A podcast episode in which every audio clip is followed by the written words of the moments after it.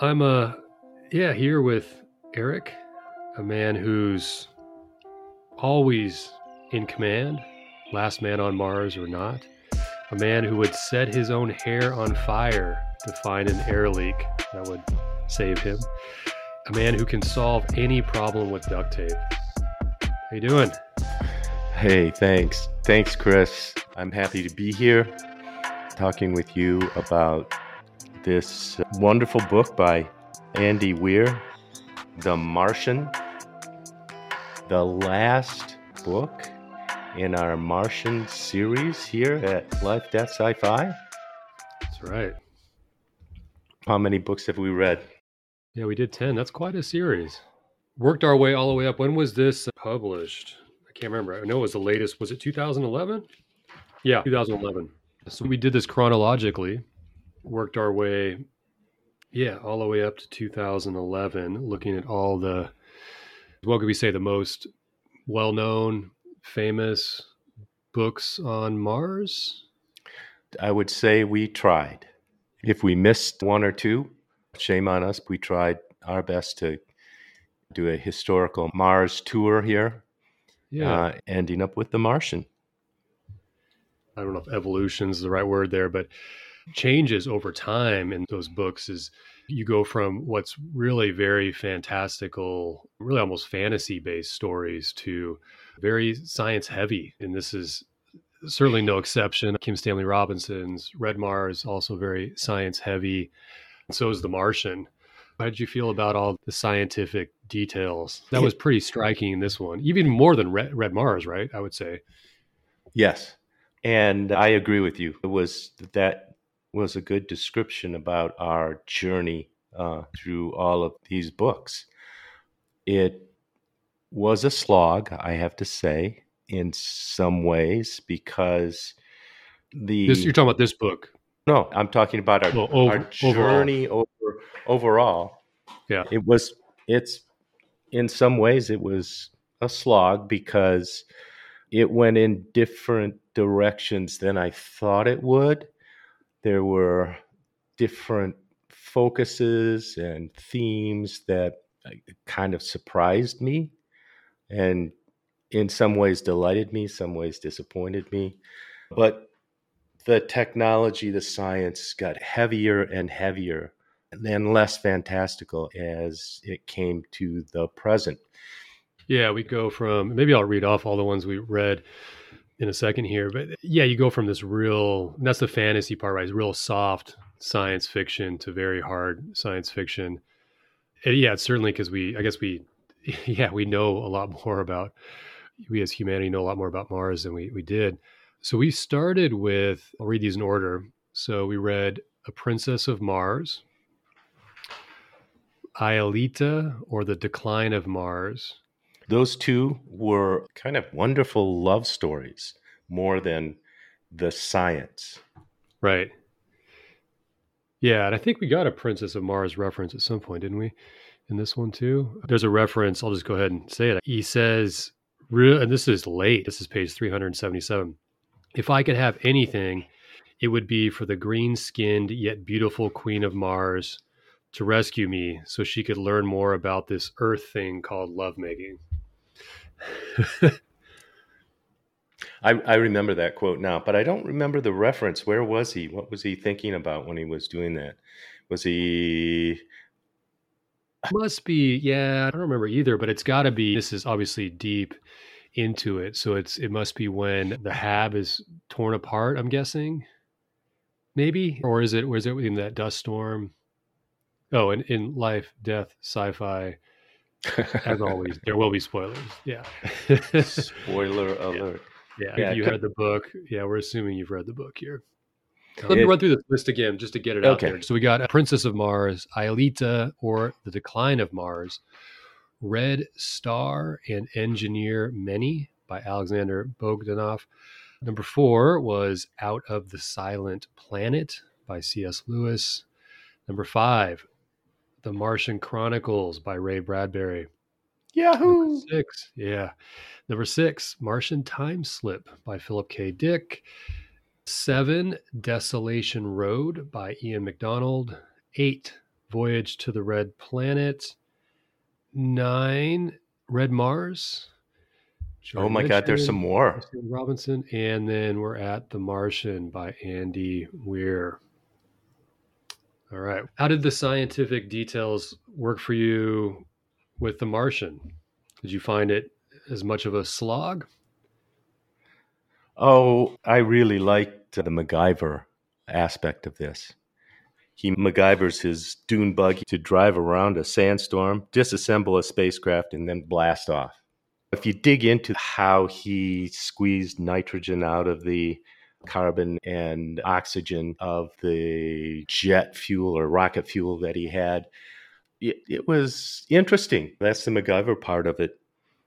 I found this kind of a, I don't mean to be insulting, but it was a, a beach read, page turner, joyride, fun, kind of all the way through knowing that, spoiler alert, that he's going to make it. He's going to get back somehow and yeah, that's. Well, he was that's published I as a. I didn't realize this till I was I was listening to a few of his interviews after, and it was self-published and in a serial style.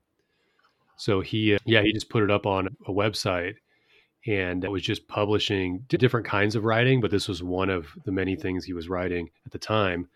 I remember one thing he mentioned he was writing about mermaids as well and things like that. And so this one was obviously the more popular. And he yeah published and so the way it reads he was just publishing sort of chapter by chapter as he went. That um, makes total sense to me now. And what a great way for an author to discover what aspects of their writing is popular. He yeah. said he'd written a couple things before. No one was interested at all and he started self-publishing. He was doing some kind of coding, something like that. I can't remember if he, he had a great job, wasn't really worried about money, he was just doing it for fun. So he's publishing on his website, and then some people complained it was hard to read that way. So then he published like an EPUB version or something and a PDF. And then people wrote to him and said, "Yeah, it's great, but I can't really read it on my Kindle." And so then he got on Amazon and he said he put the lowest actually he's got a whole ted talk about this which is we can i can put in our show notes. He did the lowest price. They don't allow you to do it for free but he put 99 cents or something in kindle and then shared that with people. And then it got so many downloads it was in like the top 10 or something. And then he started getting people were offering him a deal to publish it. I can't remember if it was knopf or something it's but, a wonderful story. I, yeah. I love that kind of stuff. And i love his voice when he writes in the martian He's got the same voice in his other story. What's his other story? Oh yeah, Hail the Mary. Yeah, that was Hail Mary. I, uh, yeah, so I got Hail yeah. Mary here. Yeah, I got The Martian. I just hate. I took this off my parents' shelf because they had a hard copy. But just a tangent side note here, I just hate it when they put actors on book covers. Oh, yeah, because you associate you to the movie. This is yeah. Okay, it's Matt Damon. Okay, handsome guy, great actor. Mm-hmm. Seems nice enough. I want to let my imagination do the work for me there. The narrator, the voice, I just like it. It clicked for me, and that's the reason why I kept turning pages. And of course, he had all of his MacGyver moments, things blowing up, and though in spoiler alert in the end of the movie while we're talking about movies i liked it that he jammed a screwdriver or something into his spacesuit glove and flew into the arms of his rescuer, Iron Man, shooting out the air, causing oh. him to go oh. forward. That's how the movie ended. And I thought that was so cool. But the way the book ends right. is 10 times better. I started to watch the movie. I realized I didn't finish it. I, a few days ago, I went to rewatch it and saw the first half and then just didn't get back to it. So I didn't remember the ending being that different. Totally yeah, different. Interesting, but he's yeah, he's very much saved in the book. That's the way the story read. If he didn't make it, then I'd be so disappointed. Actually, there were only a couple of books that uh, people didn't make it back. One of them was The Voyage to the Red Planet. Not everybody made it back. Martian hmm. Chronicles. Not all of the spacemen made it back. I think there's one other one. But most of the time there was a round trip involved, which Yeah. was surprising. I guess with a lot of those, that's how the narrator's telling the story. They got to make it back somehow to tell the story. Yeah, I enjoyed the characterization here. I thought there was a lot of levity, right? Like great use of humor. I would say I didn't love, I found it a little bit, it was a little hard for me to believe that an astronaut would be that fun. now, I now I don't, I don't know any. I haven't really met any astronauts, and I'm sure they have their own. Of course, they've got their own great sense of humor, but just a lot of that stuff's a little middle schoolish. Where uh, I think at some point he types in a thing that's look a pair of boobs, and he's using like an emoji. Oh, yeah. or emoticon. Yeah, yeah, yeah. Like, come Yeah. on. Not even middle school. Yeah, exactly. That's like fifth grade stuff or something. But for the most Well- part, like as a reader enjoying it in this beach read sense, the humor really worked for me. I jotted down some examples. He says, like, my asshole is doing as much to keep me alive as my brain. Turns out even NASA can't improve duct tape, right? And the whole duct tape. I like that one. I had that one too. Yeah, it was good. Uh, yeah, NASA will have four hours of meetings before telling me to cover it with duct tape. There's a whole theme here with, I don't know, is it man or individual versus person versus bureaucracy going on that I think those of us that have, most adults can relate to some in some way or another. He has that battle with bureaucracy, but he knows that they're going to help him at the Yeah. same time. And in the the end of the book, a couple of times, he appreciates all of humanity that helped get him back. And then individually, the crew members that turned around in their spaceship to pick him up again, and all of the people on Earth that came together, countries, nations, which reminds me that in these, in all of these books that we read, I was surprised that China and Russia, through the years of these books being written, were always contenders for living in space, but no other countries, really. Or, some other countries were mentioned, but they were boosted by Russians and Chinese and the United States. So I was I was impressed by how that theme carried through these stories. Russia, especially, is very heavy throughout. And then China, which makes sense just in terms of, I guess, sort of technological advancement. We get China willing to help with this last one. And then I'm trying to think in Red Mars, I remember feeling like there was a little bit of a surprising absence of China there relative to their importance in terms of Yep, that's right. space programs. That's Um, right. Yeah. Surprising with Robinson in that sense. I guess that was 1993 or something, though, right? So maybe not so surprising. If you were writing that today, I don't think that would be the case. And it, Yeah. it's really in the uh, early aughts, right? Pretty fast advancement here, right? In the last Yeah, 20 that's true. So maybe it It's makes true. sense. Yeah. But yeah, a real celebration of humanity here, I think, overall. And uh, to go to such lengths to save a single person If upbeat. Yeah, he stays very positive. I didn't love the personal messages, funny, but I guess it makes sense to have a little bit of teasing or banter there or whatnot. One thing that really did work for me, though, it has this sort of epistolary diary, letter writing, journal style to it. I thought that worked really well, right? Where he's making these entries, these logs that worked well to tell the story. I thought that, that Yes. was a. It's Robinson Crusoe's story. There was even a movie, Robinson Crusoe on Mars. So gotta, this, gotta you know, watch that. it's really dated and old, but a fun story. It wouldn't surprise you after all the Mars stories that you've read. The Martian is a Robinson Crusoe story. He's alone. He's uh, shipwrecked on a planet. Andy Weir takes advantage of that with his wonderful voice because the only p- person this guy's going to talk to is himself. He does a great job with that. Then he gets to talk with Earth for a bit and then not. So it's, yeah, yeah, keeps you invested, keeps you going. And that's the serial thing that makes sense to me. I listened to one where he has a talk at Google or something as well, and in one other interview with Prolific, I think he breaks down some look at some of the real scientific aspects of it.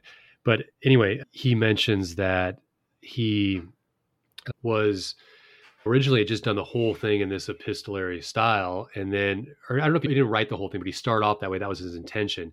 And then at some point, he just was wondering, what, what's everybody doing, right? At this, at this is going on, and do they even know? And then once that kind of clicked, I think that brings in this really cool, dramatic uh, irony in some ways of we know some things that some other characters don't know and it builds in this sort of re- again this kind of like with red mars this sort of reality TV aspect of it or Truman Show like quality where you can imagine everybody around the world. There's some parts like that. They're watching this, right? His parents are watching it. People in different bars or cafes, they, it's, it's on the screen. Is this supply rocket going to take off all right? And is he still alive? We have any news, right? I thought that really added a layer of interest that worked really well for me. I do too. I really enjoyed that the woman who watched the satellites. Oh yeah, and Mindy she, Mindy Park. Yeah. Mindy Park. What a hero. She watched the satellites on Mars and discovered some things that she had a little trouble presenting to NASA before they said, "Oh, you really do have something. You really are smart." That's yeah. the kind of feeling yeah, I got from that stuff. yeah. Yes, the bureaucratic stuff the way she did it was quite wonderful. I felt that the drama of that, or the rush of that, the excitement of he's still alive. You got to feel that going through the channels there. Is there then what to do about it? Pretty cool. So um, many people were trying to come together. How do you sort out all of the noise from the stuff that's really going to matter? There's a relatability that comes through little things the crews brought. He's stuck entertaining himself in all these hours, and he spends so many. I don't remember what it is, but is it like 400 sols or something? He's there for over a year. What else here? I've got. Um, oh, I had like questions, like thoughts on disco.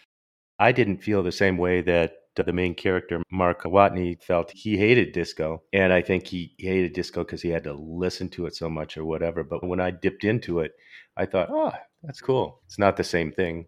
But at least disco is very uplifting. So you put that on and you're feeling you're alone on Mars. At least you're going to feel it's upbeat. Whereas right. something like country or classic, classical music, you could drift off into space.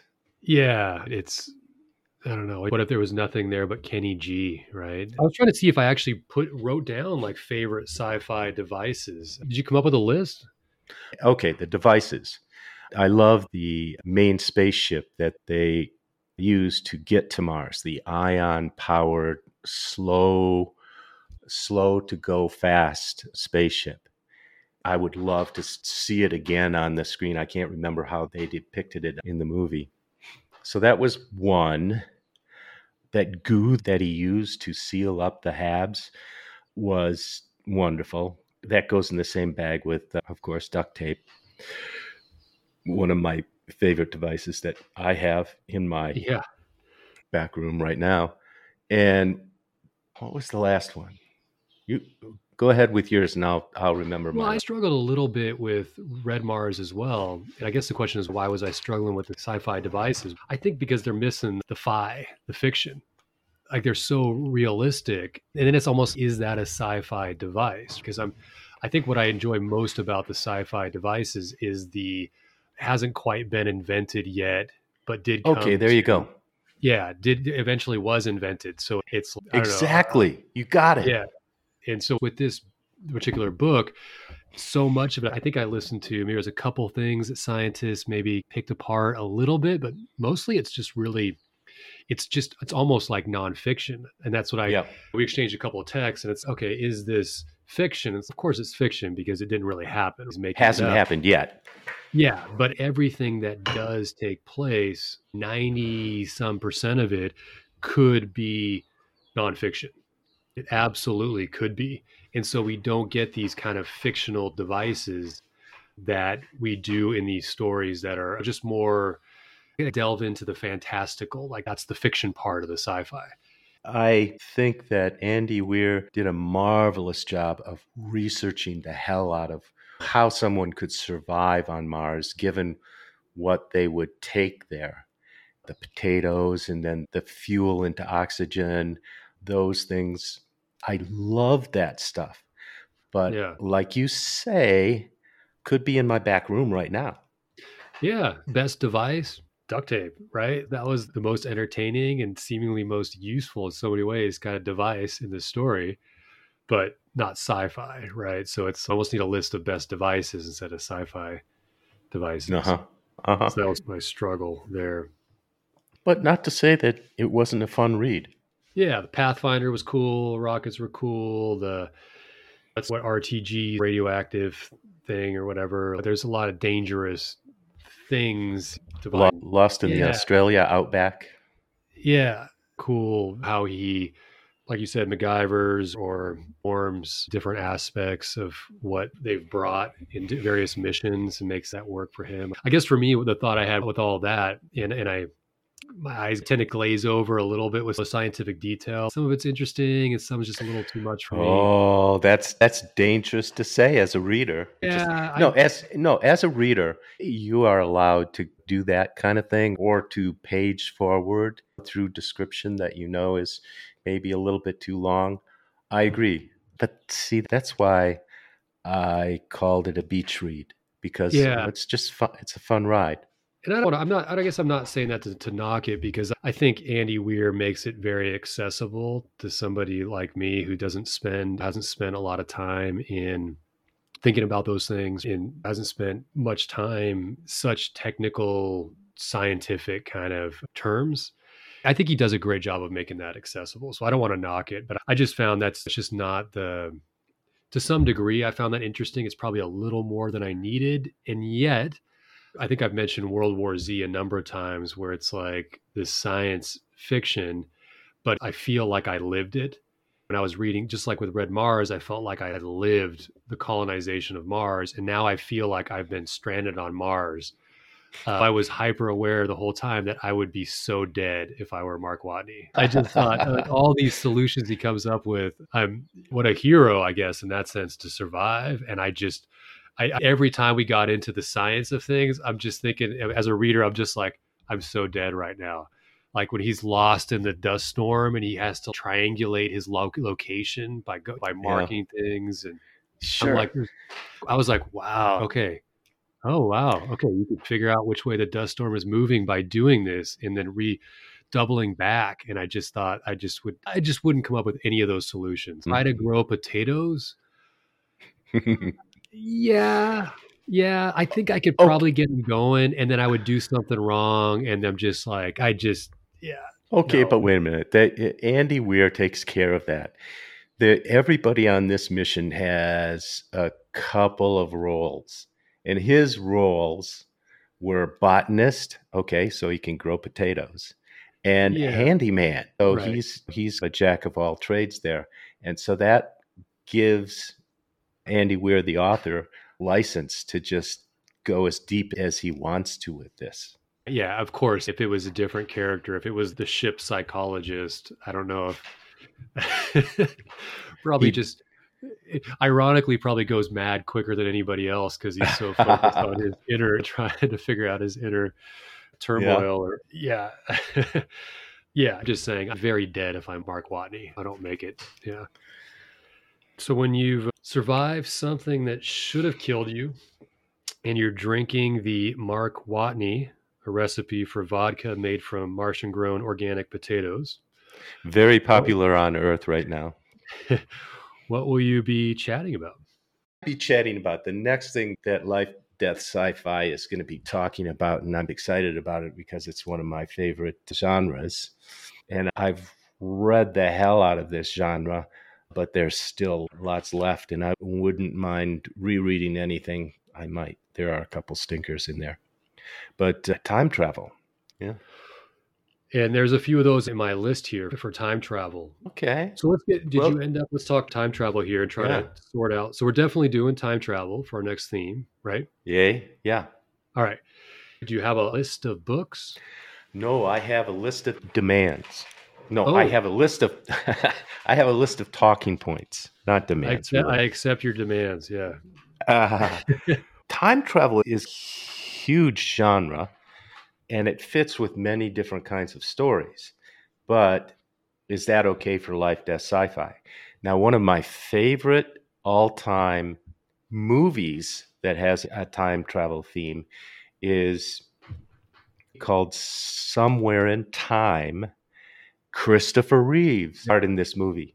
That's how Christopher old it is. Yeah. Starred in this movie. It's basically a love story Okay. with a time travel twist. So, does life, death, sci fi say it's okay to just read a love story? That was my question because when I picked up a copy of Kindred, I didn't actually know what it was about. Other than that, it was by Octavia Butler and it was time travel. And I knew that the protagonist went back to slave era United States. And I didn't know much other than that. And then I started to read the introduction, and she herself says it's not science fiction. And the way that the character, I don't think this is too much of a spoiler because it happens, I think, early on, that this protagonist has a sort of episode where she loses consciousness and then travels back into the body of an ancestor. An ancestor, yeah. That's the way that the time travel works throughout. And I thought, okay. And then my wife heard we were going to do time travel, and she was like, "Oh, you can finally re- watch or read Outlander."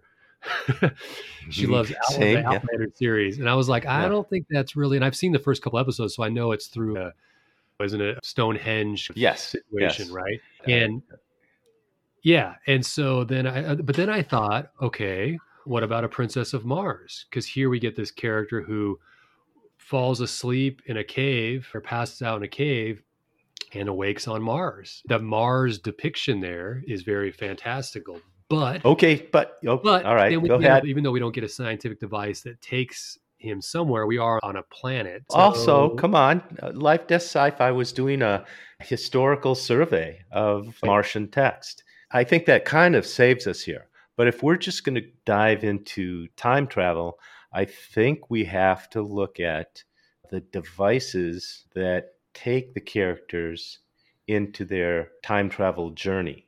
Now, okay, with somewhere in time it was this guy who just it, it took place in michigan in the grand hotel on mackinac island i've been there so this this movie was instantly relevant to me so this guy falls asleep in the hotel and the hotel itself is the device that carries him back okay, so he's back in time.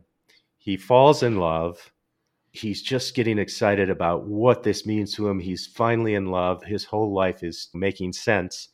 And then he reaches into his pocket and he pulls out a coin that is from his time and that instantly zaps him back. Hmm. But now he can't use that same device to get back in time to be with this woman he's in love with. okay, And that's not the end of it, but the device, I think, for time travel is important because that leads us to time travel stories about love, revenge. There's time travel stories about let's go back and change history, greedy, like Back to the Future and the playing the numbers or the finding that Right. that magazine with all of the sports teams.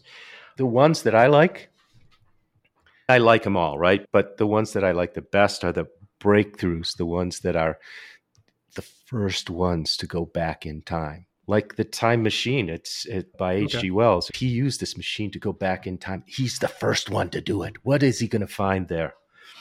Then there time, there's time travel by mistake. Oh, I put these wires together and psh, I didn't mean to do that, but now I'm 100 years forward or backwards in time. So though there's lots of these subgenres. What right, does so- life death sci-fi say? Yeah, that's. I think that's the maybe the uh, fun part of the exploration is, I think digging into this question of what what constitutes a science fiction time travel story, and Mhm. related to that, even bigger, which I think is challenging is what exactly makes it sci-fi this push and pull of science and fiction and where are these points of departure these boundaries parameters that we map out i think as we explore that we do want to try to stay within the realm of science fiction as best we can time travel is tricky because yeah even if we're going with a super science device that takes you back then you're back in history and you have to do historical things. So that's not sciency, but getting there was the sciency. So now you're there, you have a story, and then you go back. One way to draw the line would be okay, let's say there's a genie in a bottle, you know, in a shop, and you rub it and you say you want to go back in time to a certain moment. That's your wish. Not science fiction. Not science. Whereas, whereas H.G. Wells character creates a time machine that even though we don't understand the science of the machine necessarily although i think it's partially explained in the book if i remember right even though it's not hard science there's some soft science therefore it it does work as science fiction. Okay. What about this scenario? You've got a group that is the time travel police and they go around correcting things that time travelers that don't have permits they fix it. Is that is that science? I think more important for us to define what kind of books we want to read for life death sci-fi than even a list because the i think the lists are, are going to vary from they're going to have aspects of fantasy sprinkled in with books that have hard science too Okay, let me say, yeah, let me just read out the list I've got here. And then just to put on the sort of record here. And then, okay, um, where'd you get the list? I pulled it from a number of just best time travel science fiction book lists. Uh, okay. Just to get me kind of thinking about it. And so I originally had Kindred up there. And I think I put these sort of in, in just a quick order of what I thought was be most interesting. And now I'm rethinking a little bit, but Kindred up there, which now I'm thinking we don't do for that reason. A Wrinkle in Time, which I've just never read, and so I know it's so famous, but I oh I don't know much about it. Okay. Ray Bradbury's A Sound of Thunder, which is a short story. Mm, uh, that's got to be on there. And I've read it, but it's so great. I'd love to talk about it. The End of Eternity by Isaac Asimov. Timeline, a novel by Michael Crichton. Now Wait for Last Year, what a great title by Philip K. Dick. Ghost Country by Patrick Lee. And I don't even remember what that's about. but The Accidental Time Machine by Joe yes. Haldeman. Uh, Millennium by several. John Varley. Yeah. And then I've got The Time Machine Millennium by John Varley. Yes. Yes. Uh, the Time Machine by H.G. Wells. And The Time Ships, which is an authorized sequel, authorized by his foundation authorized sequel to Wells's Time Machine. Oh. The other one that I would put on the list that, and I think we didn't, did we not do the Time Machine? Did we not read that and talk about it years ago together? I, I feel like that so. was like an early one. I don't think it was the theme, but I think it was like something we talked about. How, yeah, what about theme? But, what um, about Hyperion? Yeah, that would be on. I saw that on some lists, and we we've read that. Although I could read it again. And then the other one that we read and talked about, not in a podcast, but was Kurt Vonnegut's Slaughterhouse Five, which see, I would is, be happy to that, talk about again. But is that going to fit with our science fiction? It's got uh, a- aliens too, right? It's aliens yeah, and yeah. and time travel. So how does he time travel? How does uh, how, what's his name? What's the main character's name? I can't remember. Billy Oh shoot. Yeah, this is why we should reread it. Yeah. Okay, so how does he jump around in time? He's I think the I don't know if that's a is there a spoiler here. He's living spoiler alert, skip the next 10 seconds. I don't know.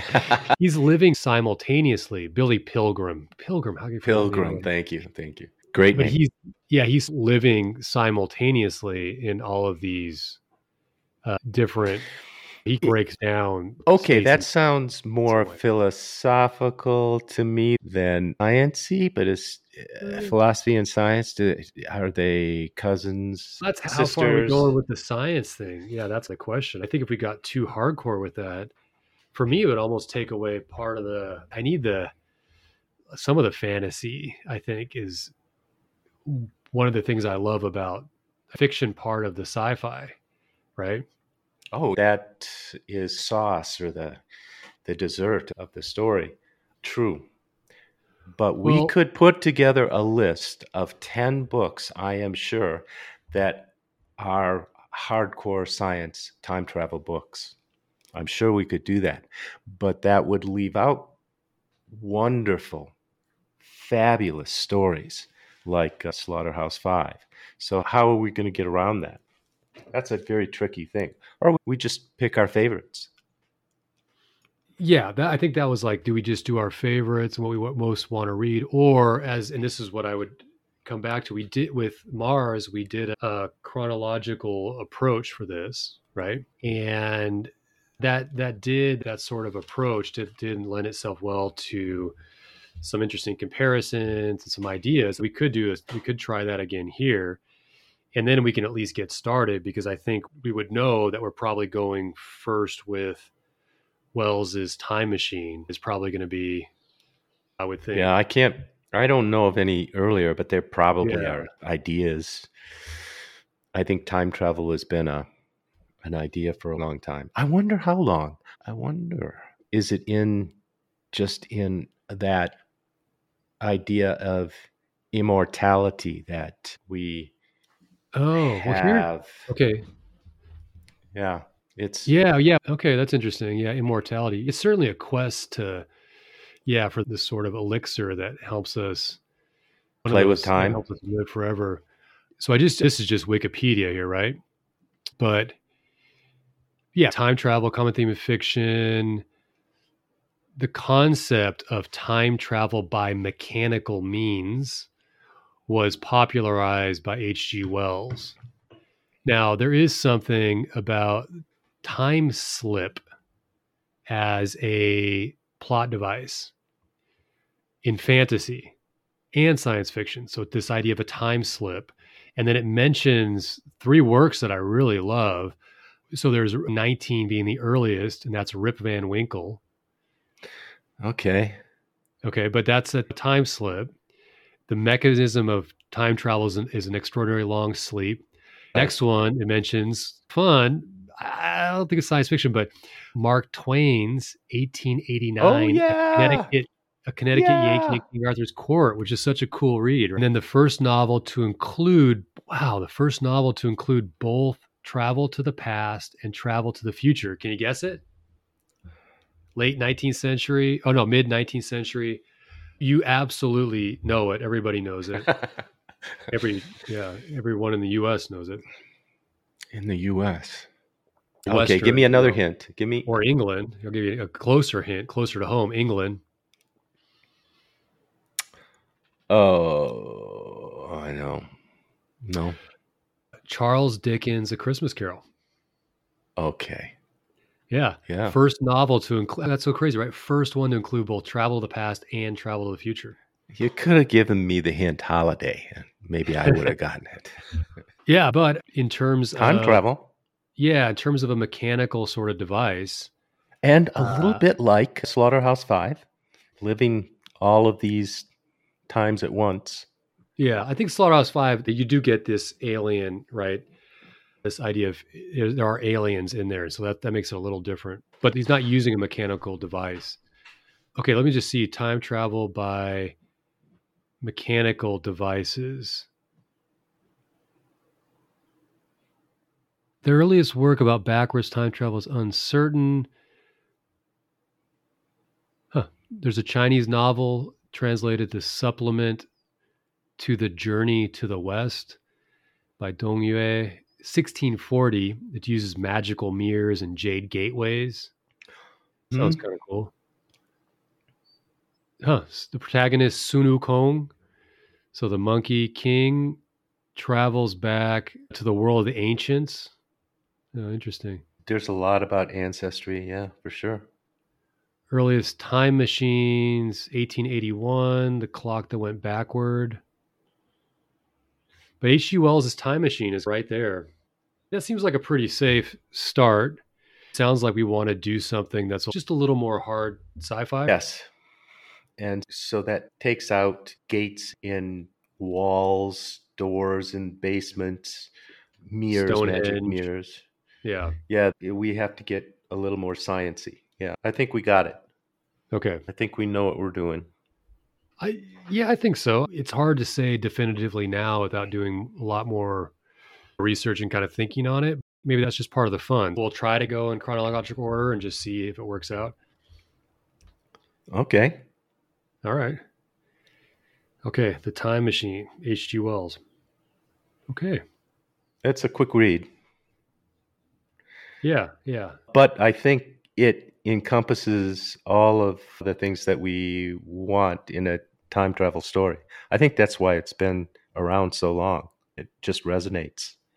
One of the things about time travel is you can go in the past, you can come back to the present, and you can go into the future. Right. And it's all about how far back in the past do you want to go? And how far in the future do you think is possible? Would you go to the future or the past? If you have a time machine, you can do both, can't you? Which, which Or- you could only do one? What would you choose? Ah, I see. I'm more interested in the history, but it's the future is also interesting. What would happen if you picked the future and 10 years from now the end of the world happens and there you are. Can you get back from there? Oh, all of these things are part of the conundrum of time travel. And meeting yourself, of course, that's always fun. How to avoid There's- that? Yeah. A lot of time travel stories seek to find out what's at the end of time. A lot of great books out here. All right. I think we got it. Okay, it must be time to sign off. All right. Yeah, Eric, it's been a pleasure chatting with you. I guess we'll uh, see each other at the Spaceman's Ball. I can't wait for the Spaceman's Ball. Maybe I'll go back in time to a previous Spaceman's Ball or one in the future. Not sure. Yeah, It's it sounds like a good choice. find me a time machine, I think. Invent one. Yeah. Invent one.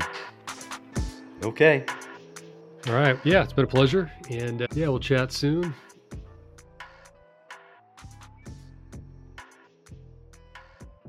What's that sci-fi?